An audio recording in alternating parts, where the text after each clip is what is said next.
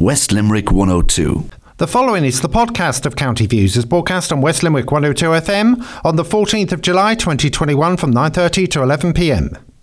Joining Pat O'Donovan and Tom Ryan, Jerome Scanlon, as this is the podcast of County Views. The phone lines and text lines are now closed. Please do not phone or text, otherwise you'll be unnecessarily charged. County Views is brought to you by Tynan O'Donovan Solicitors, Limerick and Newcastle West. For all your legal requirements, phone 061 314 948. Tynan O'Donovan Solicitors, tod.ie.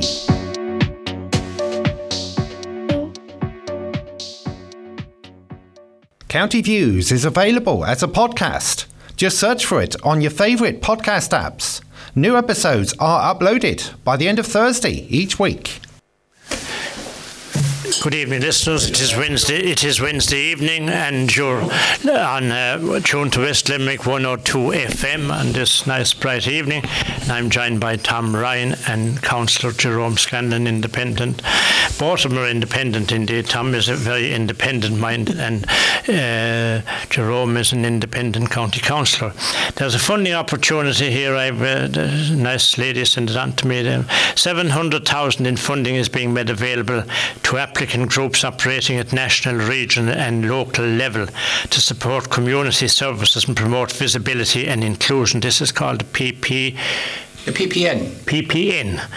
Uh, there are two streams of funding. There are two streams of funding, and applications must be submitted electronically. Applications for funding will remain open until 3 p.m. on Monday, 26th July. Groups can access detailed guidance, etc.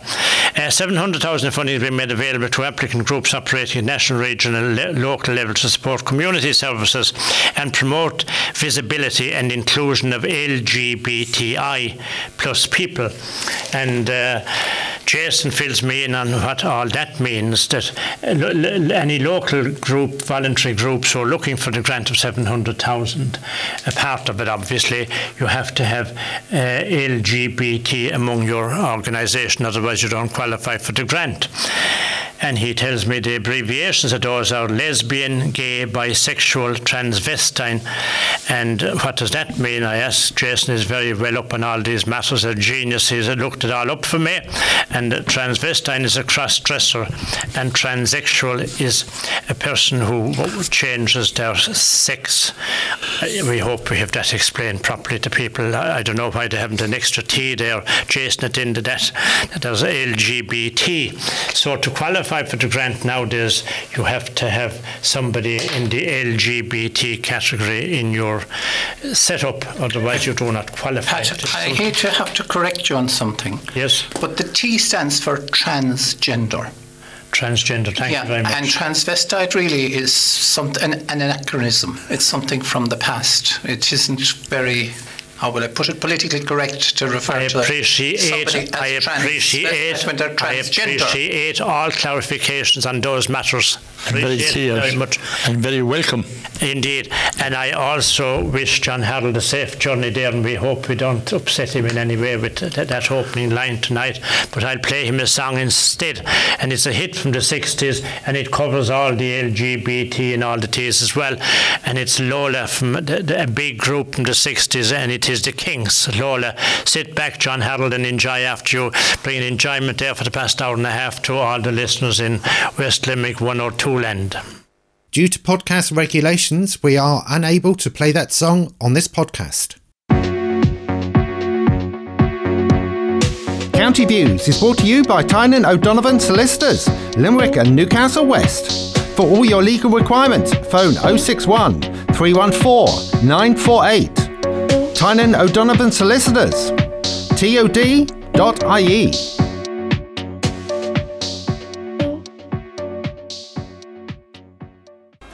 Now, folks, that was the famous Kinks hits from the 60s, and they said, will be boys and boys will be girls and girls will be boys. And uh, but ahead of that time, I know up in the hills of County Clare, where I was born and reared, and some people just, men, men said one night I was born and reared and starved in the County Clare, even though he was full of portraits at the same time when he said it. But it, what you said there was buys will be buys will be buys will be buys. it's moved on. Uh, Jerome, in relation to that whole business, we started off to have gender quota thing. Gender equality. It was no longer based on qualifications and so on. It seems to be gone a little bit. It, it's not uh, you're social for the job anymore, or whether you're the right sex for the job. But that's well gone by the wayside anyway. But well, we can take a step back in advance of that coming about. Yeah. We had equality in terms of those you employed. Uh, having worked in London in the 70s, you had to have a quota of colour mix. Okay, it's probably not correct to refer to it in that uh, fashion now, uh, and you had to employ so many that had, say, hearing impairment, that had various difficulties. It was correct. It was right, but you know you can go too far in implementing those rules and regulations. They are a big issue. As far as this is concerned, somebody has until the 26th of July to apply for some of that 170,000, uh, sorry, 700,000. And going to have people out there scratching their head, wondering who they're going to find that'll meet the criteria to enable them uh, have some of this fund delivered to them. My own personal view, spending 700,000 like that, I think it's a form of lunacy. When we have problems here in, in that there are people below in the hub in Limerick that need houses that aren't there. Wouldn't we be far better off if we spent that 700,000 housing a couple of families? So here in the radio station, so if we didn't have anybody in the LGBT category that you, A, have, would you have to go around and ask them or something? Would you have oh, to absolutely. say, I would have to say, maybe. Jerome maybe, would have to say he's as bent as a hook, And, and, and uh, then uh, you'd probably. So whether he likes it or not, we'd have to say Jerome Scanlon is among them and put him or down, put his name down there. Yeah. Well, I don't like putting it in that particular fashion because that's the way it was put 40 or 50 years ago. As the message better coming from you than me. Tom? Yeah, I think it's it's um, strange kind of a situation that that kind of money is available. Now, I, I definitely think that um, it's a good idea for to have community groups and all that, and there's money available for them, but that criteria, I think, it wouldn't meet, uh, I, I, in my humble opinion anyway, it wouldn't meet any standards you know, because I mean, uh, first of all, as you rightly said, Pat, how do you uh, have these? Uh, how do you know that people are of this gender or of this that way? You know, their sexual orientation, their own business, like and everyone's own business. And I think it, it's uh, it's political correctness gone stone mad, and you know, and it appears to be getting even worse.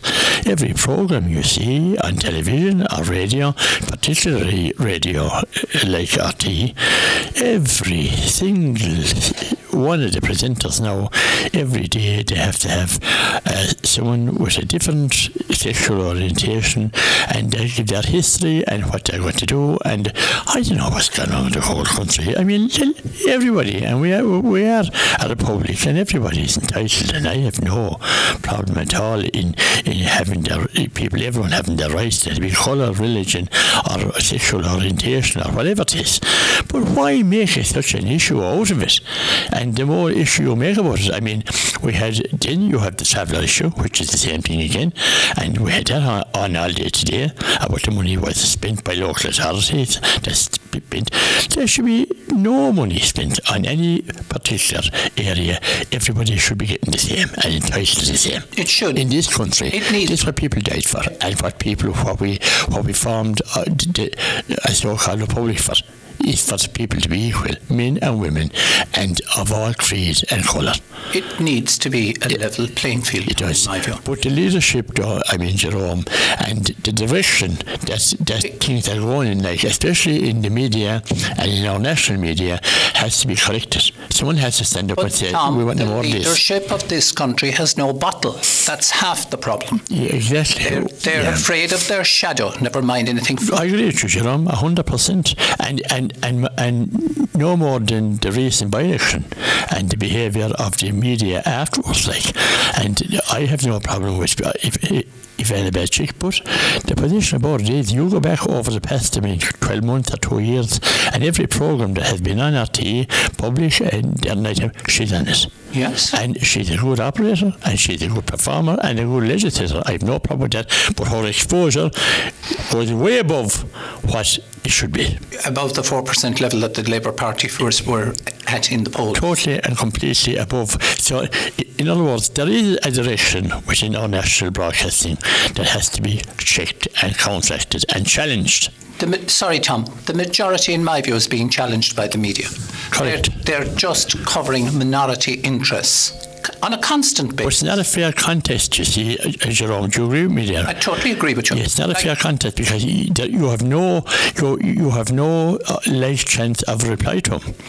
Listen to their presenters there since the COVID now, even the latest and the latest, um, uh, you know, legislation that's gone through is unbelievable what the way they're behaving. I've got a text in here from Judy, and she tells me today is International Non binary awareness day, and she's very kindly has explained explained it. Non binary or gender queer is an umbrella term for gender identities that are neither male nor female, identities that are outside the gender binary. Thank you very much, Judy, for that one. We need every explanation I can tell you and clarification in these matters because uh, we came from another world and we, we didn't settle into so this. No all three of us, Pat, were far from up to speed then. Sorry? All three of us were far from up to speed on this topic because yeah, that lady has pointed out yet, yet another facet to no generation. We were out through the field with a hurling ball, and we'll go to an ad break, Jason, we'll back to you shortly. And this programme is going out live. You're tuned to West Limerick 102 FM, your local community radio station broadcasting from Newcastle West. This programme is live until 11 o'clock on this Wednesday night, and of course, repeated tomorrow, Thursday, from half past 11 to 1. If you want to call in or text in on any topic, 069 200 or 087 166 9800 and we've got quite a few messages in here about count, not about Jerome Scanlon's expenses, but about County Council's expenses per programme that was on uh, television last night. So back to you shortly. County Views is brought to you by Tynan O'Donovan Solicitors, Limerick and Newcastle West. For all your legal requirements, phone 061 314 948. Tynan O'Donovan Solicitors. TOD ie.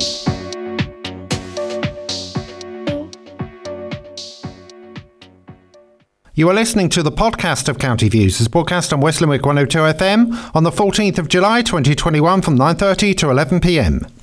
Joining Pat O'Donovan and Tom Ryan, Jerome Scanlon, as this is the podcast of County Views. The phone lines and text lines are now closed. Please do not phone or text, otherwise you'll be unnecessarily charged. County Views is brought to you by Tynan O'Donovan Solicitors, Limerick and Newcastle West. For all your legal requirements, phone 061 314 948. Tynan O'Donovan Solicitors, tod.ie.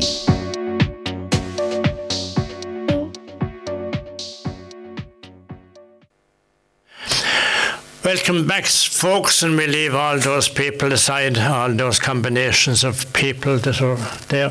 Uh, hi, Pat. In light of the RTÉ programme last night in relation to councillors claiming double expenses, which is outrageous, I thought to claim three times in the one day. Uh, doesn't wonder it flipped in me. Uh, expenses, which is outrageous. Does Jerome think that the same culture prevails in Limerick Council in relation to that? It, uh, to what that it is worth recalling that a few years ago, Fine Gael, Mayor, along with the CEO, went to the USA for St Patrick's Day. At the time, the cost of the trip was agreed at the council chamber that it would cost 3,800, but it was later reported that the bill was 6,500, which was claimed. Could the panel please comment, please? Christy Kelly. Now, I had quite a number of people onto me but that particular one, and another man was onto me just earlier this evening. It's almost similar to that, very similar indeed. Jerome, well, I'll defend you're, myself. You're making a fortune, Jerome, in expenses. Some people are, yes. And I have never travelled to the States for St. Patrick's Day. It was one of the things I was always careful not to do. I, I personally disagree with sending people to the United States. In my view, it is over to the UK they should be going, where we have a much bigger and much more recent, uh, how will I say, affinity But they are not part of our European family. we leave the European when they were passed. They were this. Nobody has gone anywhere in 2021 anyway. I can say that for say, and that's a good thing, consequent to COVID. So I would pe- personally believe that all this will be uh, dealt with very differently into the future. There's no need to send anybody to the United States, in my view. Absolutely none. We have enough ministers going out there uh, to uh, represent us adequately. Uh, pr- practically in the in the year certainly 2019, every minister in the country was outside of here. They went as far away. I think one of the local ministers went down to Wellington or somewhere in New Zealand. People went to various parts of the United States, and in my view, councillors should stay at the kitchen sink, get their work done. When it comes to claiming expenses, nobody in glass houses should throw stones, as they say. And I would say there were indiscretions here in County Limerick. They were highlighted in the past. I've seen them myself. I'm not going to put my neck out and get myself or anyone else in trouble on that front.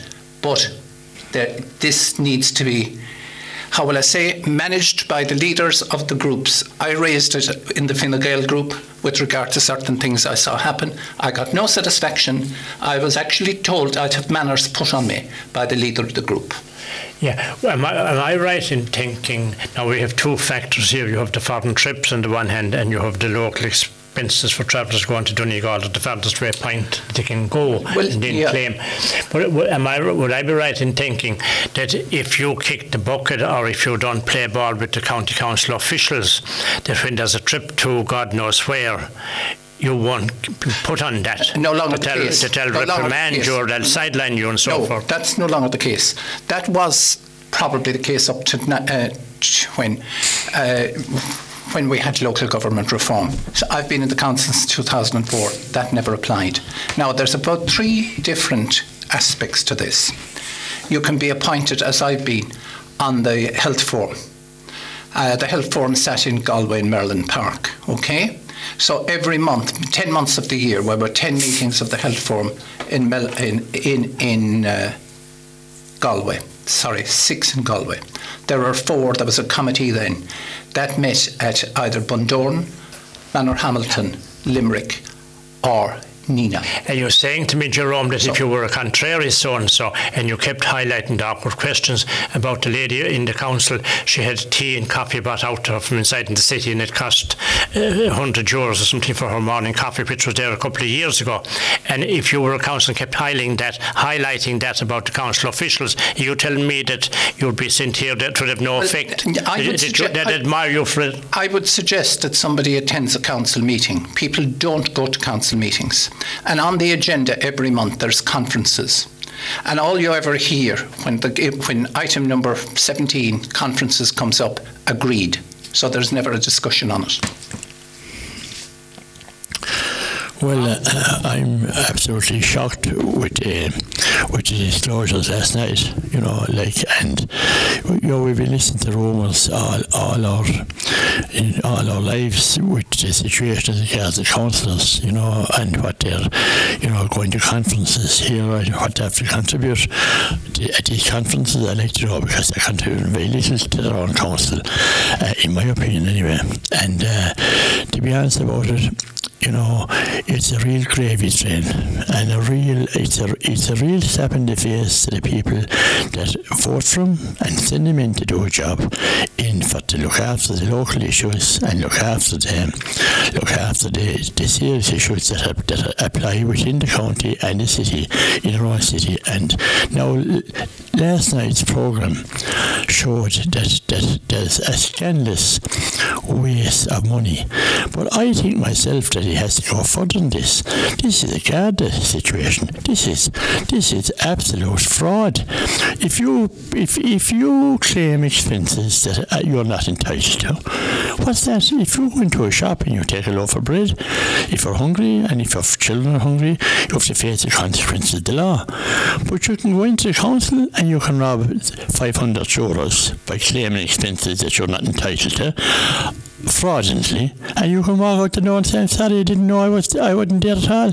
And last night's ex, uh, exposure of the actual scandal and the, the, the, the behaviour of councillors like like it was unbelievable, unreal altogether. Because this came up there about five years ago again, when the situation evolved with the, the brown envelope job with councillors. Now, I mean, our council, I mean, here, they're elected. I think I think you have to take a pledge or something for to serve the public. They're serving themselves, and the and, and all these uh, these conferences and these educational boards appear to be the biggest joke of all. Now, I'm not too familiar with the structures of what happens and how these councillors and how these councils, I mean, can formulate these all these bodies. But I know well that that the money that's being spent, no one begrudges uh, any councillor his, his pay. They've recently received a, a, an allowance of an, an additional allowance of 8,000 euros, which no, I, I'm not uh, don't I mean, deny anybody. But from my own ex- recent experience of the council in Limerick and the council that I've dealt with on a, on a very, very serious issue, these people are what I wouldn't send them for a pint of milk. Never mind elect them to a council or have them get getting taught 24,000 a year plus expenses and plus the option of going to conferences and going to this, be a member of these bodies and that body.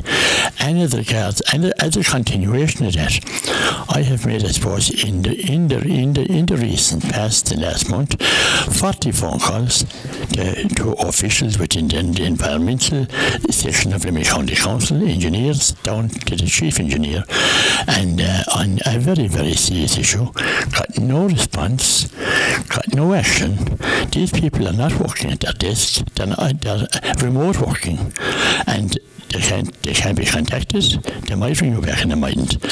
So they carry on at local government, which in the councils themselves, and the actual what we call the executive and the people that are running sports bureau in the show in in Limerick City and County Council. I'll tell you something there should be an, there should be an inquiry into it at the highest level.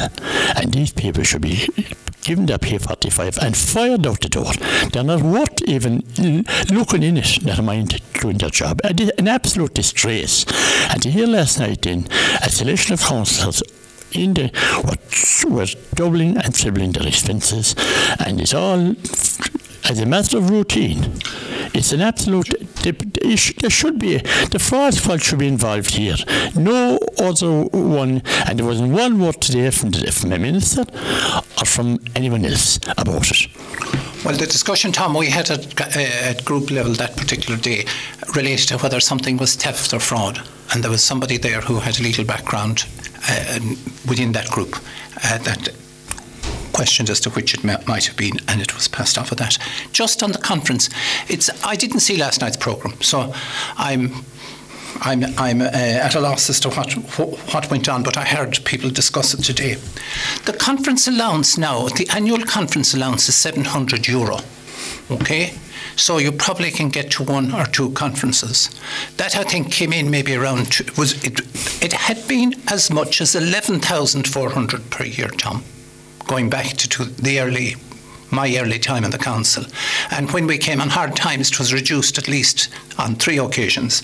It was around 3,700 to 4,200 for a number of years, but it's now 700. So I'm just wondering how or when that those big claims came about. Oh, they're quite recent. They're quite recent now. Pre 2017 or no, not at all. No, they're up to 2019, 2019, 2020. Well, the only oh, yeah. the only way, in my view, that, and I'm only looking at it from yeah. the council here, was that supposing uh, somebody was a member of the health forum in Galway, okay, and you claim your expenses to go up and down to Galway.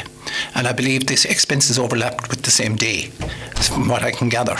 And the same person possibly claimed to go to Donegal or somewhere to a conference on the day, but they could only claim the they could only claim like if you go to Donegal to a conference, that's more or less the annual conference allowance used up.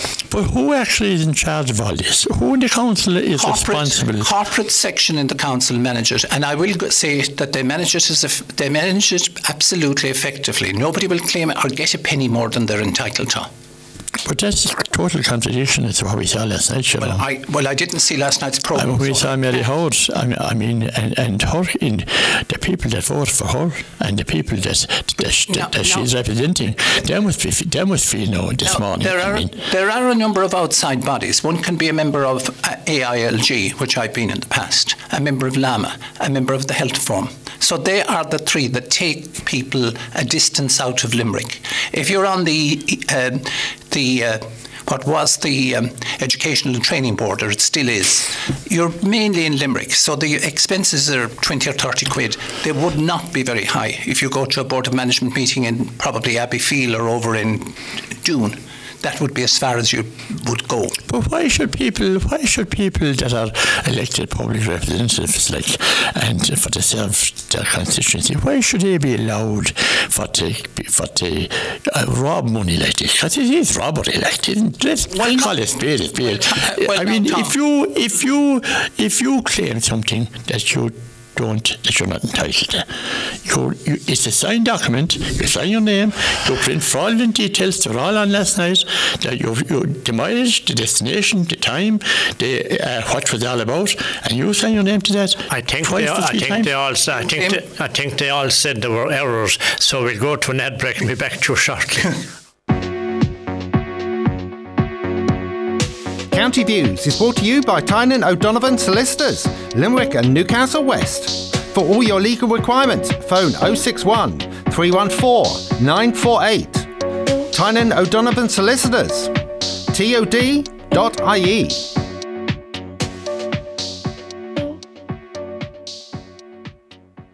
You are listening to the podcast of County Views. It's broadcast on West Limerick 102 FM on the 14th of July 2021 from 9.30 to 11pm.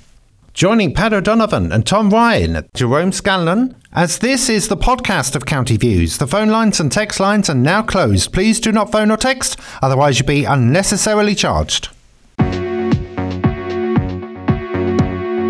County Views is brought to you by Tynan O'Donovan Solicitors, Limerick and Newcastle West. For all your legal requirements, phone 061 314 948. Tynan O'Donovan Solicitors, tod.ie.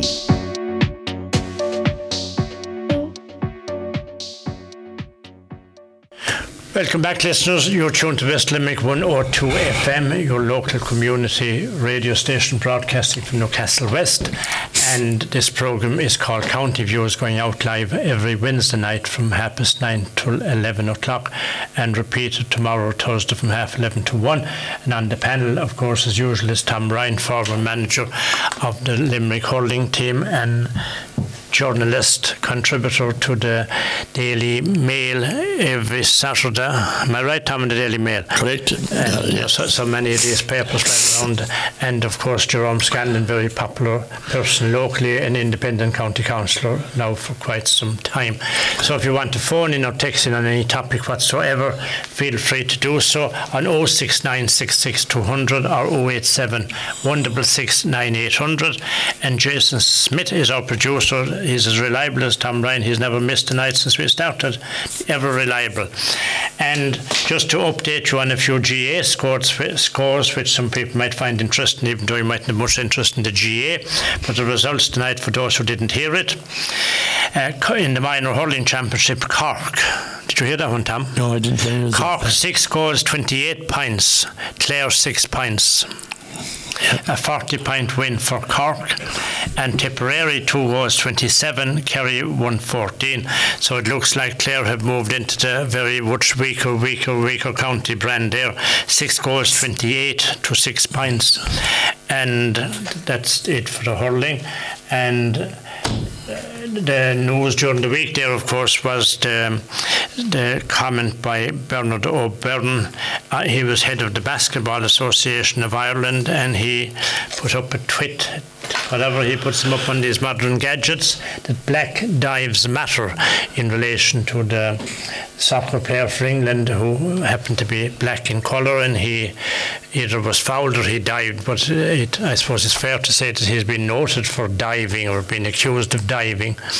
So personally, I thought it was a kind of a turn of phrase that the black dive mattered in that particular case, but many people didn't take it in light-hearted manner, called for his resignation, which he has now stepped down from the Basketball Association.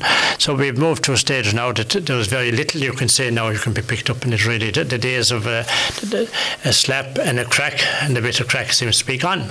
Move on. Everyone seems to be very sensitive now. Leave. Well, we're in, that, we're in that type of world. We're, we're in that type of world of sensitivity. And dives do matter. It doesn't matter whether they're white What ones, colour? black ones, or God knows what colour. Dives do matter. And uh, Denmark was, were, at the, were at the receiving end of that particular one. And they suffered. Who knows what might have happened? Yeah. They, England were probably the best in the bottom half, anyhow. But uh, Denmark would, were definitely at a disadvantage because of that dive. And of course, I should have welcomed, it was remiss of me, I should have welcomed back, back all of the soccer fans there who have been away from us for the past number of Wednesday nights. I was talking to a very nice man up in the recycling centre today, and he enjoys Tom Ryan and myself and the others every Wednesday night, he said.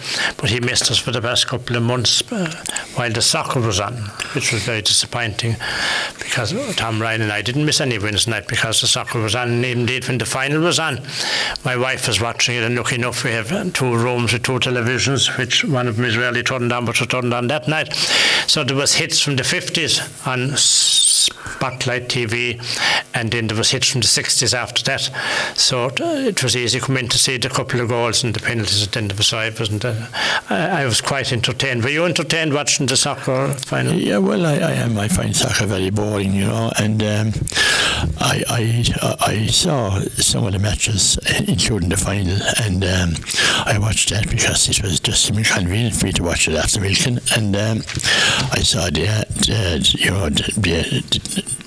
the whole aspect of it, like, and what did impress me was the absolute chaos um, and the tuggery and the blackguardism of the English. I they call them fans. Well, what, how- how you could call those fans? I mean, it was an absolute disgrace across the world for to see England again, which they're pretty good at now, and they have a good record all over Europe and all over the world uh, with, with their so-called supporters, and they're really right-wing thugs. And uh, but what what did surprise me was, and what I think about it is, when you see here in this country every weekend, and people here that that, that know no better. I mean, I I don't mind what sport is sport, and you know people are entitled to what they like, and they, they can follow whatever flag they like and whatever sporting organisation they like. But you see, parents and they're booking and taking kids and teenagers over there to, to watch what's going on there every weekend over in England and to watch that on television there. I'm sure that, that they have good memories and they're sending their, their kids in a right, they're sending them, you know, in the right direction anyway, for to watch Toggery and skullduggery and blackguardism. I was only at one match ever in England. I was in Goodison Park to see Arsenal playing Everton. And I never in my life saw the behaviour. I saw Alsatians, I saw horses, and they're driving into these absolute savages. And that's what that's all they are. And in actual fact, they're a disgrace. But how they can tolerate them, and how we can tolerate them here and support that's what's going on over there, it leaves me it, it leaves me for knocked out anyway. I can't understand it. Well, having lived in East London, I would have witnessed the, the police on horseback up at Highgate, uh, over at uh, where West Ham used to play. And the most dangerous time was when we had, there was a group called the Intercity Firm, National Front people. Any listener here that has been in the UK, if Chelsea played West Ham, and I'm going way back into the 70s. Ah, Millwall. It was highly dangerous. You certainly didn't go near the underground. You stayed at home that Saturday afternoon, basically. But, but One where thing, another yeah. thing, Tom, that fascinates me about various supporter clubs here. I watched the match in uh, with a group of people. Some of them would have been out and out Manchester United supporters, Liverpool supporters, Arsenal supporters, and probably other UK clubs. So and and members of the teams of each of those clubs were on the English team. They made it up, shot. They made up the Sunday team. night. Yeah. they made it up. Yeah. But every one of them to a person was screaming for Italy. Yeah. Not for England. It's amazing, So isn't it it? was such a contradiction. Yeah. Why? Do you have the answer? But that's the breed of people that's following, you see. That's what that's what, what that's what I can understand. Like that's a cult and a culture. That you'll never. A fella said to me one time, he, he was he said, "You'll never get tired of Ireland," he said. Now there's an early one here, Pat Davis, Abbeyfeale. Thank you, Pat. And you send it in fine and early, so in case you might be gone to bed or anything, or fall asleep or anything, I better come to it now. Hello, Pat. Can the panel please discuss the reason for the lobbying ban on ex-ministers? What's it all about? Now, I've heard that one, they have to keep silent or not show their hands, so to speak, for 12 months before they can go lobbying, is my understanding of that one, Jerome? After they leave politics. After they leave politics, I'm, yeah. I'm not quite sure whether it's after they leave a ministry. I think it's after they leave a ministry rather than after they leave politics. I'll have to take your word for it. It's to be quite clear on that. But I, yeah, yeah. I have a feeling if you have if you've sat as a minister and you've been You'd three, have three more four years influence in or more you knowledge of leave. what's happening Yeah. internally. You haven't got the up to date. You'd have more clout. Yeah. But uh, the, the the actual lobbying, in my view, like if you go to Westminster, and we're back again talking about England. Uh, like it's all, everything is down to lobbying groups. It's lobbyists everywhere you go, and pra- practically every MP that's elected is on some uh, forum that is actually there to lobby. And PMs as well, all the PMs. Yeah. You see, Pat, that actually uh, is that's become that has been happening all the time. Not alone uh, other ministers, but senior politicians and senior officials in government departments. That's where the real problem lies here.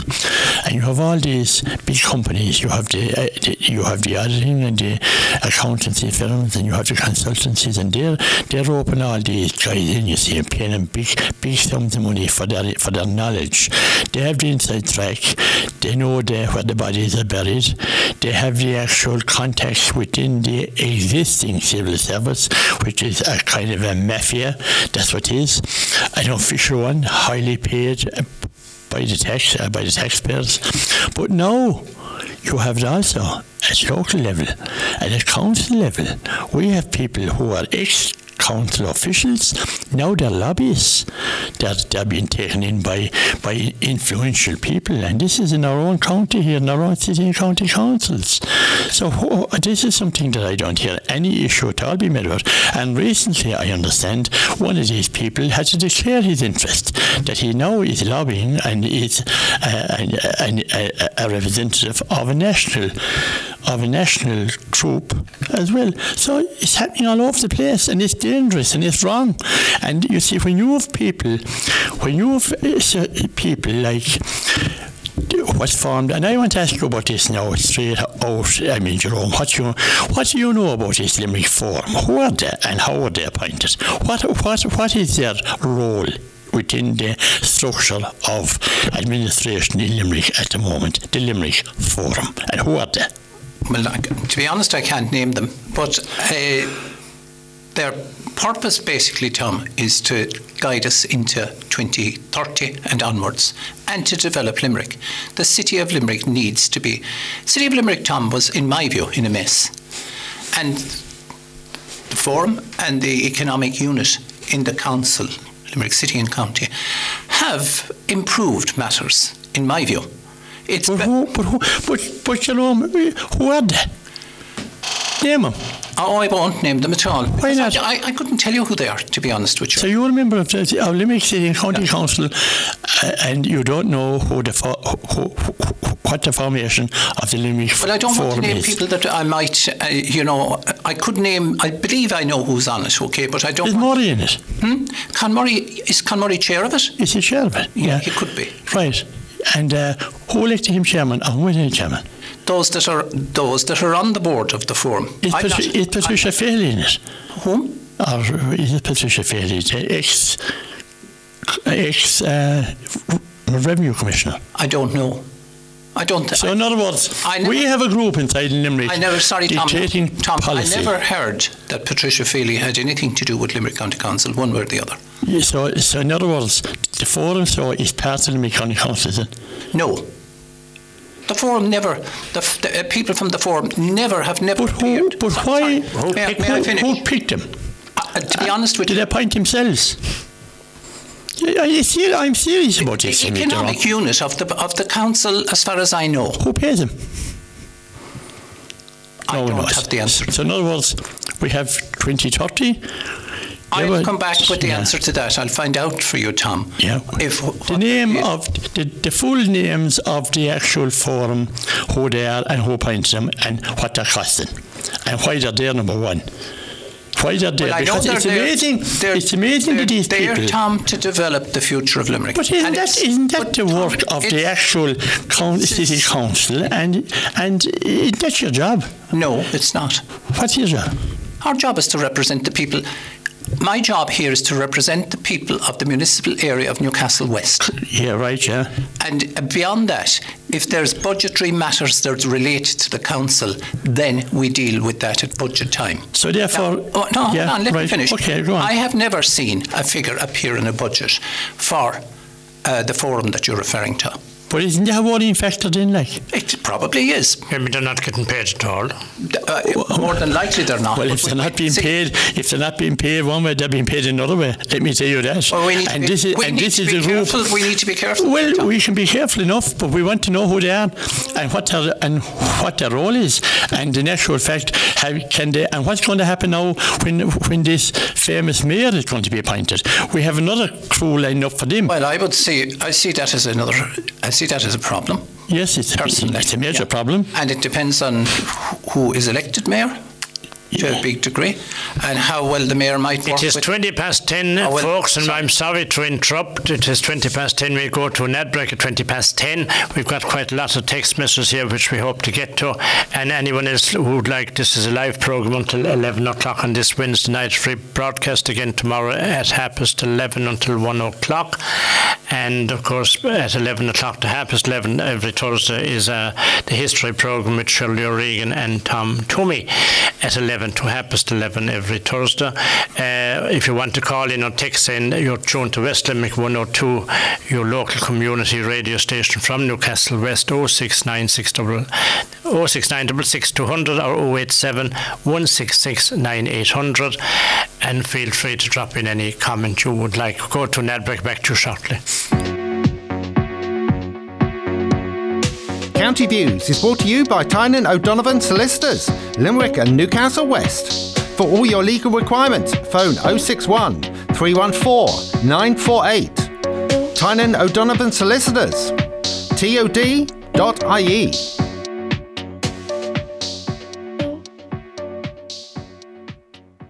You are listening to the podcast of County Views. It's broadcast on West Limerick 102 FM on the 14th of July 2021 from 9.30 to 11pm.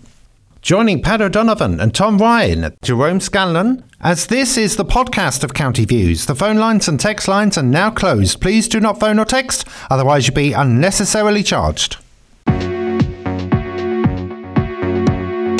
County Views is brought to you by Tynan O'Donovan Solicitors, Limerick and Newcastle West. For all your legal requirements, phone 061 314 948. Tynan O'Donovan Solicitors, tod.ie.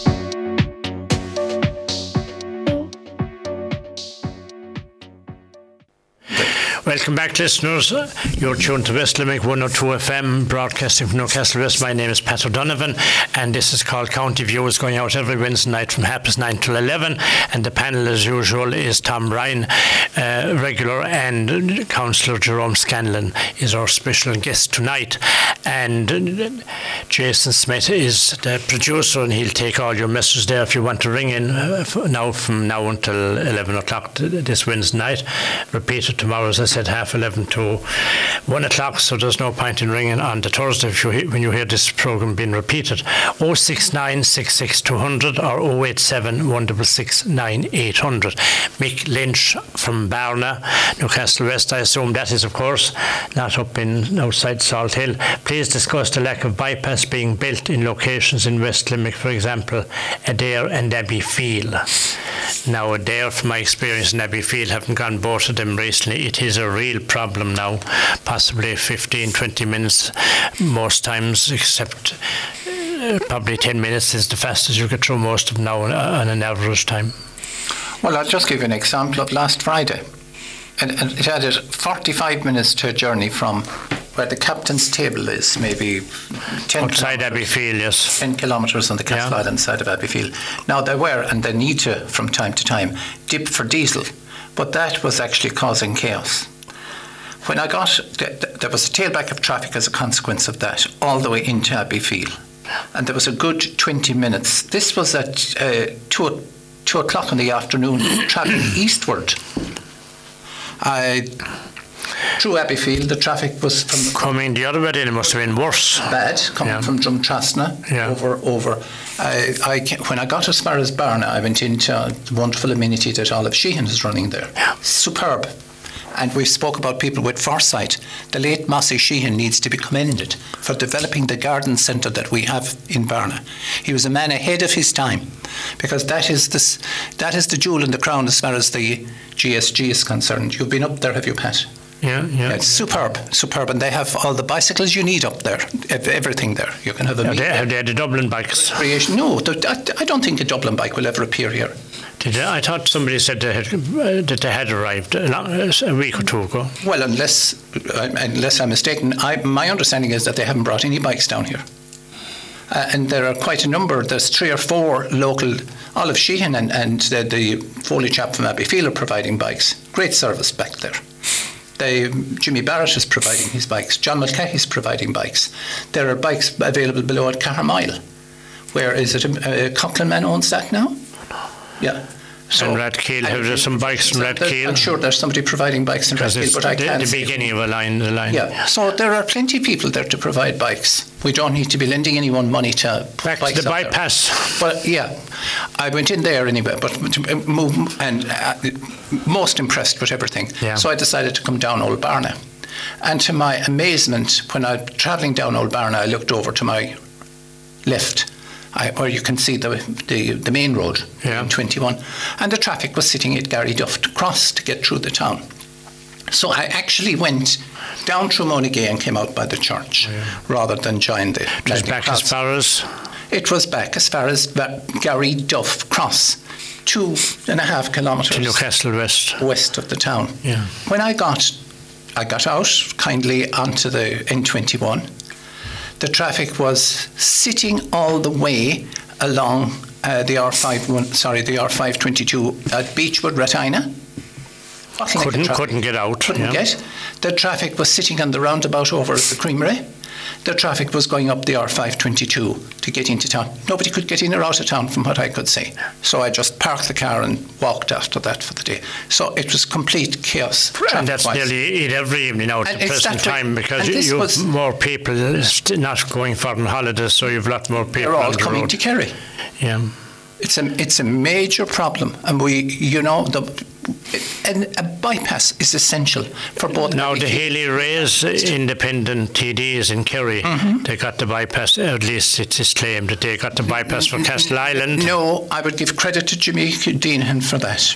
Jimmy, De- and and that He'd was been your that, former that, party, but the Healy well, Rays, I regardless of understood, same. politics, regardless of politics, that was um, um, value for money. They didn't spend a fortune on that bypass, and it's one of the most effective ones in the country, in my view.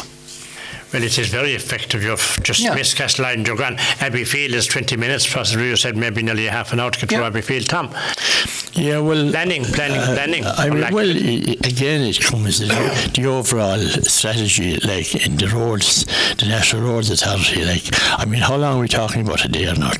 Nearly 20 years, like. And, uh, you know, in actual fact, they were even saying that they, they brought the Ryder Cup into the, into the equation, you know. I mean, it's an absolute disgrace, like, that, uh, that, that it hasn't been. Abbeyfeale, I'm not that familiar with it. I wouldn't be in Abbeyfeale too often. I'm going forward, but I can listen to the it's very bad. Abbeyfeale. Oh, I listen to the to reports on the radio there every evening from if from the from the road authorities, like and the delays in in a day, half an hour now, you know, and and to make it worse, then you see you have runs now, you've gone up by the woodlands, and you have them coming down by Kildimo, mm-hmm. and you know, and it's okay. There's, there's an increase in traffic. There's no doubt about that.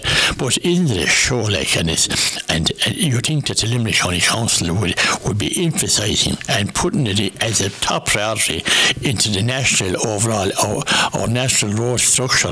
It's like the road to Cork. It's like the, you know, it's the same thing. We appear to be neglected completely, whether we hadn't the lobbyists or we hadn't the power, but we were badly, we were very badly neglected when it came to decision making and uh, like on those issues. The, the road issue in the DLA feel and the, and, and the road to Cork.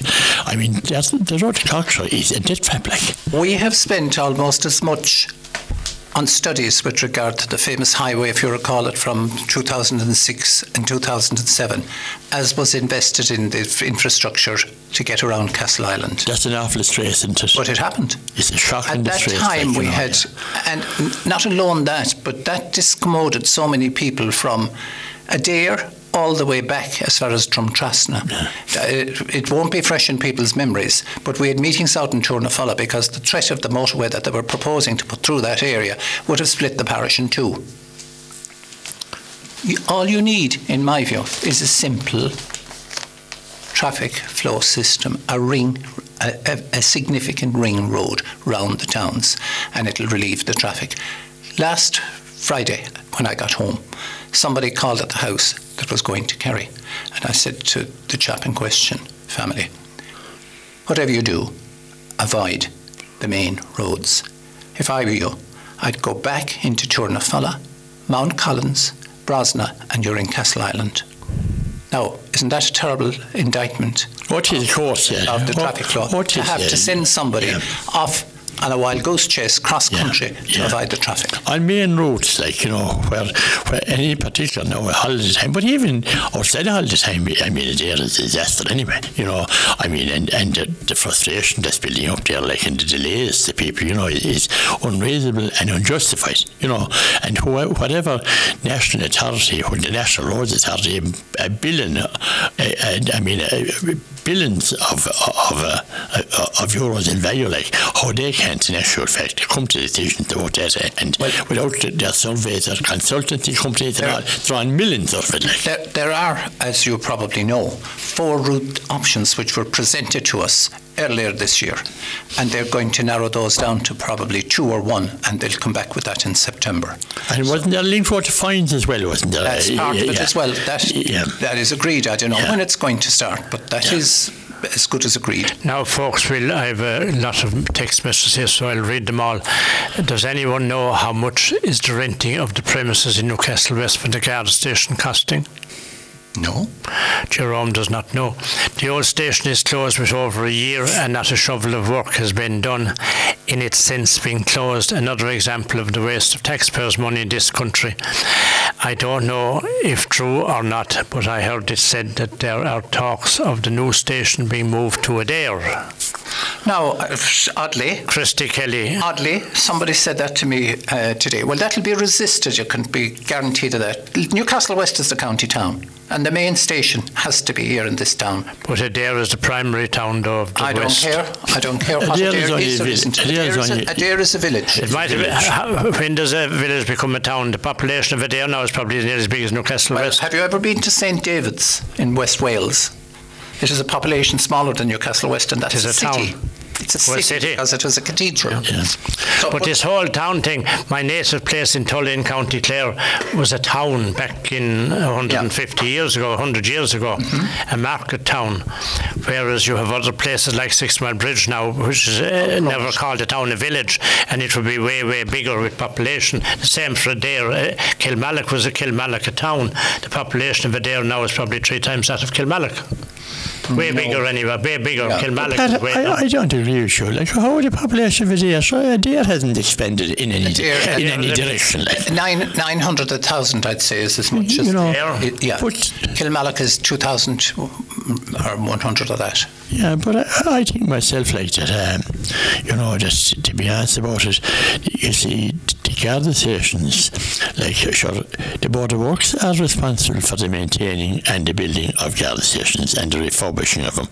And that's the biggest racket now And of all selling, time. the selling of them. And oh, the selling of them, yeah. And- you, you see, and and mostly selling them, you know. And the, the conditions of a lot of the other stations are disgrace, and we've been talking about it for years. And uh, and you know, I mean, the renting of it, who owns it? Who owns it? And what rent are they getting? You know, and and like, and why isn't there? i- Isn't I mean, we have the we have the the minister for border of Works here in here in Newcastle. Surely, to God, he can put a push on it, like. Sorry, were you present the day they closed the station? I was. I think it was a shocking thing to do to close it. You, it's a bit like having no And I remember it so well that I was talking to a nice Ben. I don't, you don't call him Ben Gard anymore. A female guard. Am I allowed to call her a female guard, guard? yeah. Uh, talking to her on the day, and and I was absolutely shocked. Tom, within three or four days, I saw her uh, photograph in the paper. She died suddenly. Oh. One of the guards that was on duty the day of the closing of that guard Didn't station. realise that at all. Yeah, yeah. But that Garda station should never have closed. And now we're in a much worse position because if you ring the Garda station here in Newcastle West after nine o'clock at night, Yes. you get onto Henry Street.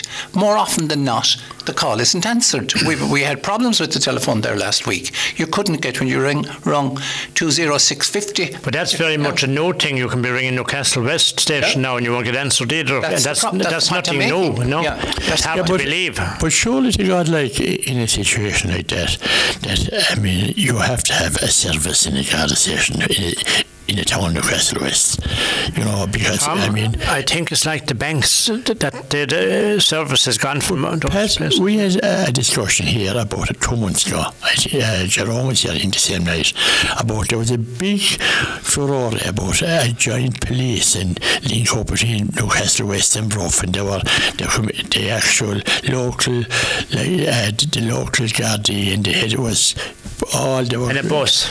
And, uh, yes, they were going to do great things for the area and they were going to increase policing, cut the crime rate, and we had a superintendent debating his chest what he was going to do.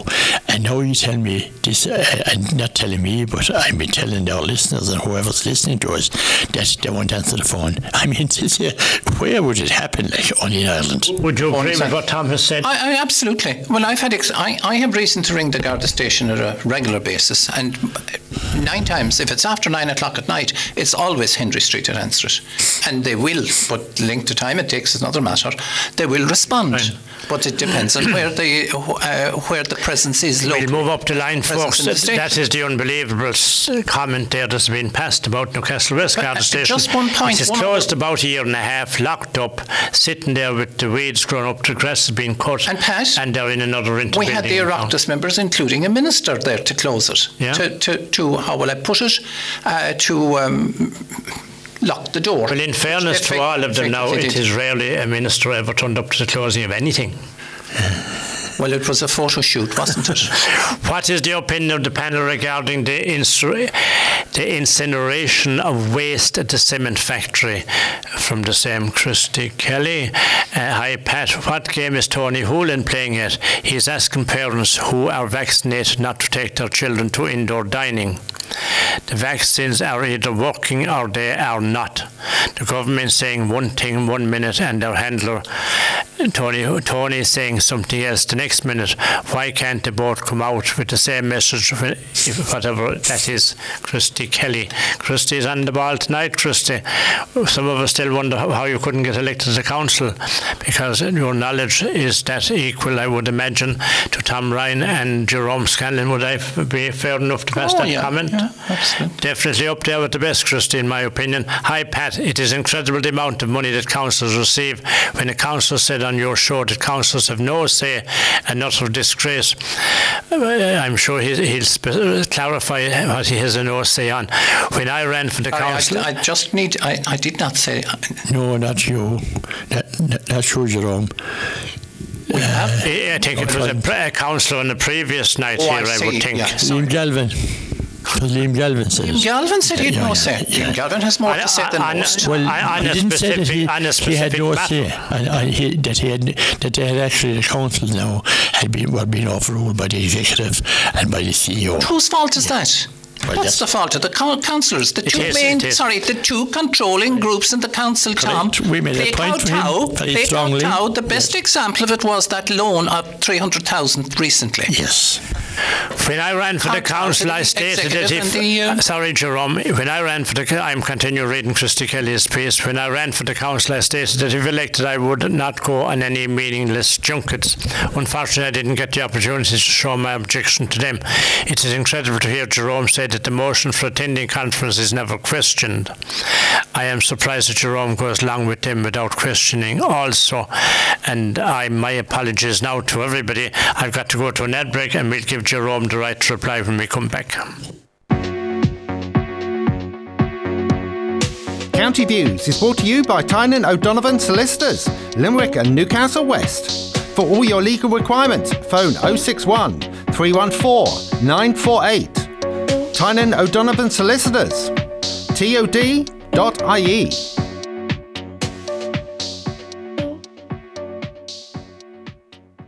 You are listening to the podcast of County Views. It's broadcast on West Limerick 102 FM on the 14th of July 2021 from 9.30 to 11pm. Joining Pat O'Donovan and Tom Ryan, Jerome Scanlon, as this is the podcast of County Views. The phone lines and text lines are now closed. Please do not phone or text, otherwise you'll be unnecessarily charged. County Views is brought to you by Tynan O'Donovan Solicitors, Limerick and Newcastle West. For all your legal requirements, phone 061 314 948. Tynan O'Donovan Solicitors, tod.ie.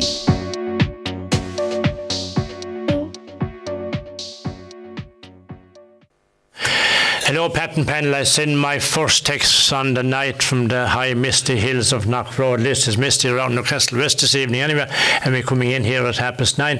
Can the panel please discuss the recent by-election results from Dublin? What does the results of Fianna Fáil? What does the results of Fianna Fáil, Deirdre Conroy, dismal results spell for the Fianna Fáil party? Also, will Taoiseach Micheál Martin retain leadership of the party? Well, if you want my opinion, Mark, it wouldn't be surprise me that if the Labour Party and if Fianna Fáil don't go further down the scale, with, because eh, every time I turn on my wireless just you say long ago, you will hear Leo Varadkar um, non-stop, and this is rarely I hear Micheál Martin. So it must be very disappointing for dedicated Fianna Fáil people. Uh, That's my opinion. Hello, Pat. I have a mighty respect for Councillor Jerome Scanlon, but my God, I'm absolutely shocked and annoyed that he wouldn't name the people on the panel that Tom Ryan spoke about. As we are the taxpayers paying for all these people in the council, it also boils my blood to think Con Murray could be chairman of this committee. I'm hoping Jerome will live up to his word and follow up on the info about this, as us taxpayers should be aware of all goings on.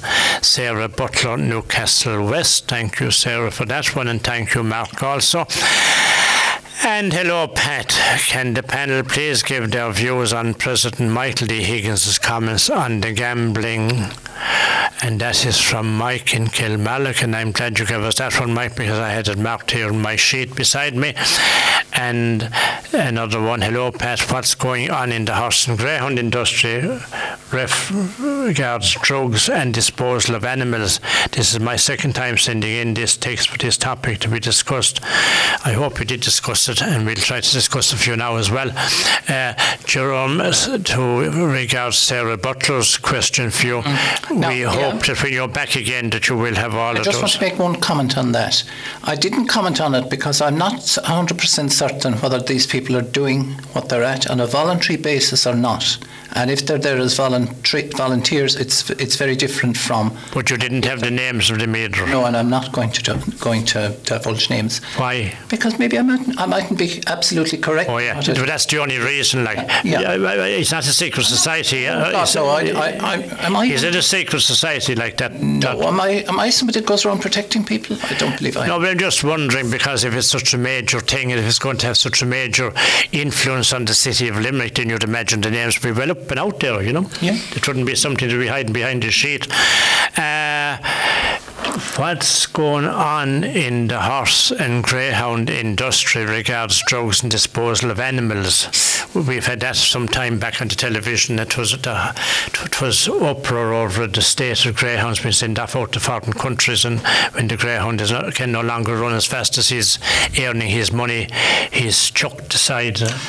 Well, now there are a lot. There are a number of um, uh, people at local level that take retired greyhounds or greyhounds that are beyond their racing life.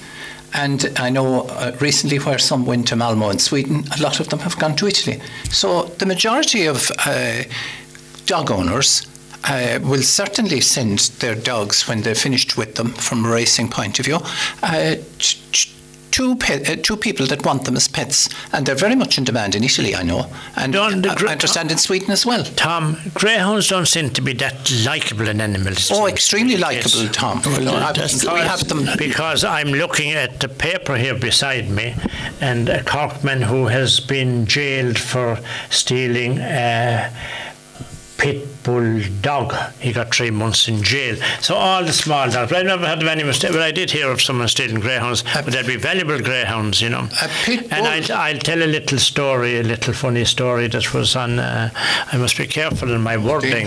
That a greyhound was missing and uh, the ad was put on the local a local radio station and the owner was looking for his greyhound and Eh, a phone message came back to the man that had the ad on the paper on, on the local radio saying that he found his greyhound.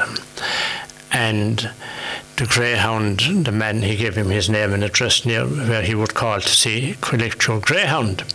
So when the man called about the greyhound, he said, see your greyhound, and I see this, I see that, he is everything, and they verified he was the same greyhound.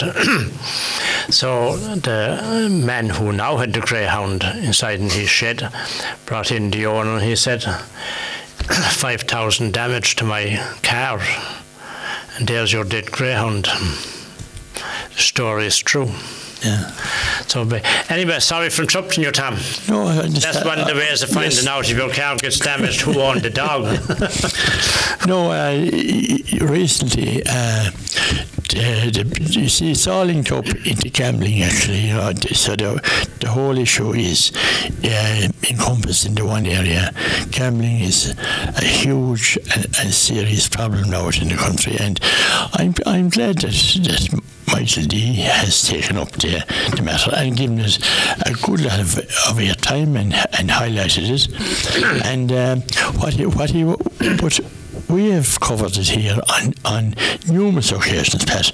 The actual, the, the advertising by the gambling companies, you know, the, the bookmakers, and their, their, there's, uh, there's one company there in, uh, you know, it's a major online company, and it, it's run by a woman, and her salary is 550 million a year. Her salary alone. So that'll tell you the, uh, the, the extent Can of you gambling. Say that again, Tom, please? One of our major online companies, you know, who owns it is just the, that is the the sixty four thousand dollar question, which a betting company, a betting company, but the the MD of it uh, is a lady in a she's living in a place called Gibraltar, where the monkeys are, Georgia, Gibraltar. I've met them. and uh, her salary is 550 million a year. So that'll tell you the extent and the power of these, you know, of these companies and the way they have, uh, the way they have taken over the whole, the whole world. Actually, everything is betting now: matches, racing, soccer, football, Gaelic games. And I remember when I was manager of Limerick, I got letters from people, and it frightened you. The amount of money I never, I never realised. I never bet, bet a shilling in a match in my life. But I mean, the amount of money that's gambled on matches every weekend. So you often wonder about refereeing decisions and all that, But There's a there's an underline there, and there's a dark world. They say, is it the dark web? I'm not sure familiar now, but there's the the gangsterism that's attached to gambling, and the tinkles that reach out into every sphere of of activity is frightening. And our national broadcasting are breaching are breaking the law because they're advertising during the day, advertising betting all during the World Cup, all during racing, all all during Wimbledon, and uh, and uh, the golf and the whole lot. So uh, Michael D is is actually correct doing, and I hope that that it will that the government. I think that they're taking it on, on board now after the struggle. They're going to appoint a regulator, and I hope he's a better one than they had over the banks. That's what I'm hoping for. But surely to God, that people should be very careful. Young people are getting involved in this, and it's I'll tell you that's an addiction. Gambling addiction is a cost to the country at the moment. It's unbelievable. I'm aware of it. People make representations to me. Why not? I don't know. But they come to me and they tell me about cases. Their children, their brothers, their fathers, their mothers. It's unbelievable and frightening. And I surely hope and, And, and I, I appreciate that, that Michael D. Higgins is highlighting this, and it's very ah. good. It's a good thing to highlight it anyway. And of course, gambling also, apart from people losing a huge amount of money, they've also lost their lives. I was reading a case in an English newspaper, one you'll be reading, Jerome, who put on a small bet and then he got messages from the betting company with 20, in 20 euros, he put on another bet, and the next thing, the, a, a very sensible lad, within a week he had lost 123,000, he had ran up debts for 123,000, and within the next week he was dead, suicide. So it's a serious. Now, I, I should have been promoting there. We have a new GAA program going out every Monday night at 8 o'clock to 9. Tom might join us some Monday night if he, if he has the silage done later on in the year. No GAA program goes out every Monday night, 8 o'clock to 9 o'clock at night time, 8 p.m. to 9 p.m. with Mike Barrett and Con Warren and myself every Monday night. That's GAA review mainly. We didn't do anything on soccer.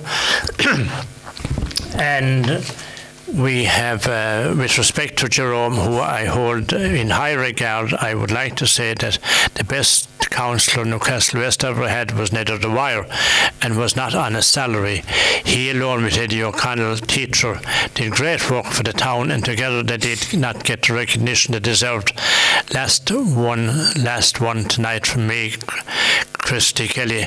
Christy, you did well now tonight. You must have, you must be a, a speedy typist as well, and not an error to be seen. Not an error to be seen. and I will agree with you as well on that. And I'm sure Jerome will also that Ned Dwyer and Eddie O'Connell were two wonderful men for the town of Newcastle West. Yeah, Eddie O'Connell was a man ahead of Eddie. O'Connell and Ned Dwyer. and yeah. Ned, Ned Dwyer did great work for town. All that area in front of the church there, you can give Ned Dwyer credit for that. And again, I suppose it shows the weakness in the political system because he wasn't with a big party. He never got any place, whereas he really did huge work for the area and especially for Newcastle He West. did. The Labour Party in this area has never been strong, Mm-hmm. but he did get re-elected. He he was To the council, yeah, to the council, yeah. Yeah. yeah. He, um, You wouldn't have been. deserved to lose his seat because he had worked for the uh, you know he worked, he didn't he did not deserve to lose the seat when he did. Yeah. But part of the problem is you know sometimes those you do most work for value at least, and that was the case. Yes, indeed. I, I think both of you across the table from me, uh, but especially Tom, and and I think of uh, Jerry South in Limerick. So, uh, Jerry South, the amount of work that he did for the people with disabilities, etc. Trojan worker there in trades councils. I was involved with him many, many years. marvellous man, wasn't he, Pat? A brother of Sean South, and he went for the Dáil, I think, and he got no place as well. Oh, he was, a, he, he, he wonderful, was, wonderful, genuine was man. that the 57 election Jerry South, that when he stood for the Dáil? had to be later, I'd say. I'm not sure now. What, 60s, you know, I'd uh, he was, he was an, 60s, I'd say. he was an unbelievable worker for the for, for the disability areas, you know, Yeah, of the, and uh, for the trade council and all that. He was a marvellous man, you know. He was way before his time and never got recognition in Limerick at all, you know. No, no recognition No, whatsoever. no His brother whatsoever. was Sean South, you know, yeah. the, the well-known man. Yeah. But you wouldn't, you wouldn't even hear his name mentioned now. No, that's all I mean. There's no plaque yeah. or anything up anywhere for him. You know. No, not at all. But sure, that's that is the way. Like that's That's always the case. that's always the case, and you say. You And Mike Barrett says there was a group in Newcastle West who export re- retired greyhounds to Italy. Yeah. Correct. Yes. Yeah, but but Pat, uh, getting getting back to, to the actual. Um, We're running out of time. oh, sorry, half a minute. uh, half next a minute. uh, next Monday night on Panorama, they have a there's a program on the horse racing industry, and people would be well aware, be well, you know, for the look at it uh, and see what's happening under the under the spotlight, you know, the, and behind the scenes. We're missing Polly tonight. She must have got sunburned out in her rose garden. So my sincere thanks, Jerome, for joining us once You're again. One, one of the politicians that is very reliable in turning up to us, and and also I must appreciate your honesty. uh, Or at least it looks like that anyway. Well, you're we'll you're be frank and honest in your Straight as we can. opinions. But and Polly, thanks to the ever reliable Tom. And well, I, I actually went to Polly and thank her for. I see what she she had a request in during the week for Pat O'Donovan and Tom Ryan, and uh, Polly she well appreciates it. you know. Polly, Polly, one would think that Pat O'Donovan and Tom Ryan are an item. Like I don't know that you said that. marvellous person. I, I, I was driving Thanks, my Polly. car, driving my car Sunday morning, and, and I heard the request for Pat Donovan and Tom Ryan, and I got a fit of laughing. Rest people to think that and another couple. so, folks, take care, and thanks to Jason there, and thanks to the panel, and thank you for the large number of messages. And Christy, have a good strong Christy Kelly, have a good strong cup of tea after that, and thank you for your input, and thank the other listeners as well for their messages. So, good night, God bless, and take care, folks. 102 FM. You've just been listening to the podcast of County Views as broadcast on West Limerick 102 FM on the 14th of July 2021 from 9.30 to 11pm. Jerome Scanlon joined Pat O'Donovan and Tom Ryan for the discussion. County Views is brought to you by Tynan O'Donovan Solicitors, Limerick and Newcastle West. For all your legal requirements, phone 061 314 948. Tynan O'Donovan Solicitors. TOD.ie.